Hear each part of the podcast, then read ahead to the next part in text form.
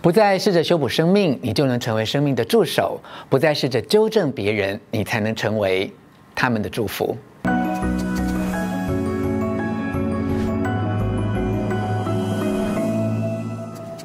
我是吴若权，欢迎来到幸福书房。邀请透过 YouTube 收看幸福书房的书友，但还没有订阅的话，就请你按下订阅的按钮，开启铃铛通知，免费订阅我的频道。同时欢迎默默 TV 以及 My Video 的观众加入吴若权幸福书房。哎，先问你一个问题哦，你有听说过有些人一生苦苦修行，就是为了离苦得乐？但你有没有想过，为什么大家这么确定，远离痛苦之后就会接近快乐？会不会有一种很特别的可能，真正的快乐其实是？深藏在痛苦之中，也就是你要越深入痛苦，才会真正拥有快乐，并且因此而特别懂得珍惜自己人生中的每一个遭遇。这是我最近的新发现，也欢迎你跟我一起来思考这个可能性。最大的快乐是要你经历最深的痛苦才能获得。当你可以毫不逃避、毫不抗拒痛苦，你就会拥有快乐。而很多人感到忧郁的原因，多半是从不肯接受现在的处境开始的。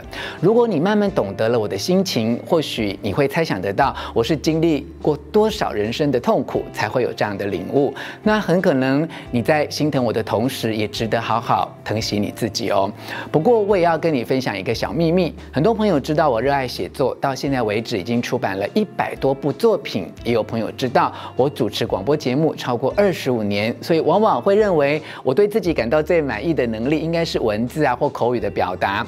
其实我要先谢谢你的厚爱，让我可以持续写作及主持节目。但是说实话，我并没有觉得自己文笔特别好或有任何口才，这并不是我刻意表现谦虚的说法，而是要告诉你一个很残酷的事实：因为相对于我在人生所经历的种种苦难。文笔和口才都是英雄无用武之地，尤其啊，渐渐走到手里，我慢慢发现，真正能够支持我度过许多难关的力量，都不是世俗眼中的能力或专长，反而是我后来才知道自己具备的一种特质。我先姑且把它称之为逆来顺受的能力吧。是的，就是这种，呃，对所有碰到的逆境都在当下立刻全盘接受的特殊能力，让我可以在瞬间调整自己的情绪，承认自己的软弱，与痛苦共处。我后来知道，原来逆来顺受是个超能力哦。我知道这不是什么了不起的特质，也没有什么好炫耀的。但是在过去这几年来，以咨询帮助别人的经验累积无数个案，我发现大多数人之所以长期感到痛苦，原因都是否定或抗拒当下的遭遇，以及这个被视为负面经验所引起的负面情绪。当你越不能接纳，就越会耽溺在痛苦之中，甚至会转为忧郁或更严重的身心病症。最近啊，读完《不再试着修补生命》这本书，让我更加确认，在当下立刻全盘接受，确实是一种特殊能力，而且它本来应该是一项本能，只不过我们从小的教育环境多半是以二元对立为教导法则，去辨识世界的种种价值，以至于啊，让我们遗忘了这个能力。就像书中提到很多次的比喻，每一个人都是海洋，但却都在追逐海浪或抵抗海浪。我们都忘了，海浪其实是海洋不可分割的一部分。人生在世，我们都无法终结苦难，但可以学会另一种看待苦难的方式。当碰到不尽如意的事情，大多数人的直觉反应就是想要尽快离开这种痛苦的状态。然而，正因为我们都无法脱逃，所以在这个痛苦里就会越陷越深。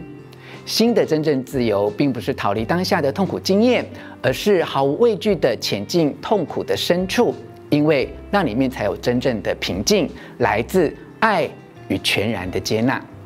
现在就让我在要书中三个很重要的关键观念和你分享：一、先学会彻底的自私；二、进入最深的痛苦中；三、真正的疗愈是放手。好，我们马上从第一个重点开始讲起。一，先学会彻底的自私。诶，乍看第一眼，这个小标题是不是让你有点小吃惊？很少有灵性的学习会是让我们从彻底的自私开始的。没错，这一次真的是要你在面对痛苦的时候，要彻底的自私开始学习。诶，书上摘录了灵性大师奥修的一句话，大意是说：莲花因为自私才能盛开，阳光因为自私才能闪耀。为了要完全无私，你必须先彻底的自私，眼里只有自己。但并不是平常大家所以为的那种目中无人哦，而是你必须要愿意好奇，而且非常着迷于你与当下的各种经验。你必须要开放的去探索，哎，痛苦从哪里来的？而这些痛苦又为什么会出现在你身上？你必须愿意去看你最深层的恐惧、痛苦、悲伤，以及尚未达成的渴望，和他们正面相对。即使你觉得那是自己最难以被接受的地方，也要能够被你全然的接纳。当你知道自己为什么感受到痛苦，就能够了解别人的痛苦。基本上，我们每个人都是一样的。当我们超脱自己的悲惨故事，就会看见所有的痛苦都不会只是我自己的，而是全世界、全人类共同的痛苦。当一个人失去父亲时，他所经历的悲伤不会只是他个人的，也是全世界所有失去父亲的子女所共同经历的。在与当下痛苦经验最亲密的交汇处，你会发现，你就是自己努力。尝试拯救的宇宙，也就是你自己努力想要实践的同理心。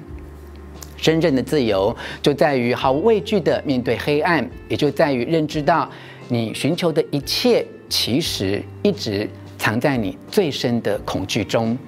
当你想要变得更好，就认真去面对最糟的部分，并且发自内心去接纳它。接下来分享下一个重点：二，进入最深的痛苦中。我们常说的无常，也就是生命中的苦难，看起来好像是深不可测、令人困惑，而且无法掌握，是巨大而不可企及的难题。由于这些苦难来的时候，好像都没有道理和逻辑，而且来得非常出乎意料之外，让人不禁怀疑，一定是我做错了什么？哎，难道呃这就是我的命？不会有人天生就有问题，也不会有人命中注定要受苦。但是如果碰到痛苦时，当下只想要逃离或非常抗拒这些经验，觉得自己只是一个被动的受害者，这样的痛苦就无法解脱。真正可以带我们通往自由的钥匙，就是明白以下这个道理哦：没有任何外在的事物可以造成我们的苦难，环境不会使我们受苦，我们对环境的反应才是苦难的来源。只有当我们一心想要逃离当下的遭遇时，才会觉得自己很痛苦。因为当我们这么做的时候，我们就是把自己和生命隔离，不仅和自己的内在冲突，也和整个外在的环境抗争。原来所有的痛苦的根源，是我们不愿意承认自己的感觉，不愿意面对我们正在经历的事情，不愿意接纳所有一切的发生。苦难就是我们正在对抗生命的本质。更深一层来说，当我们不肯在当下接纳所有已经发生的事情，苦难便在另一端等着我们。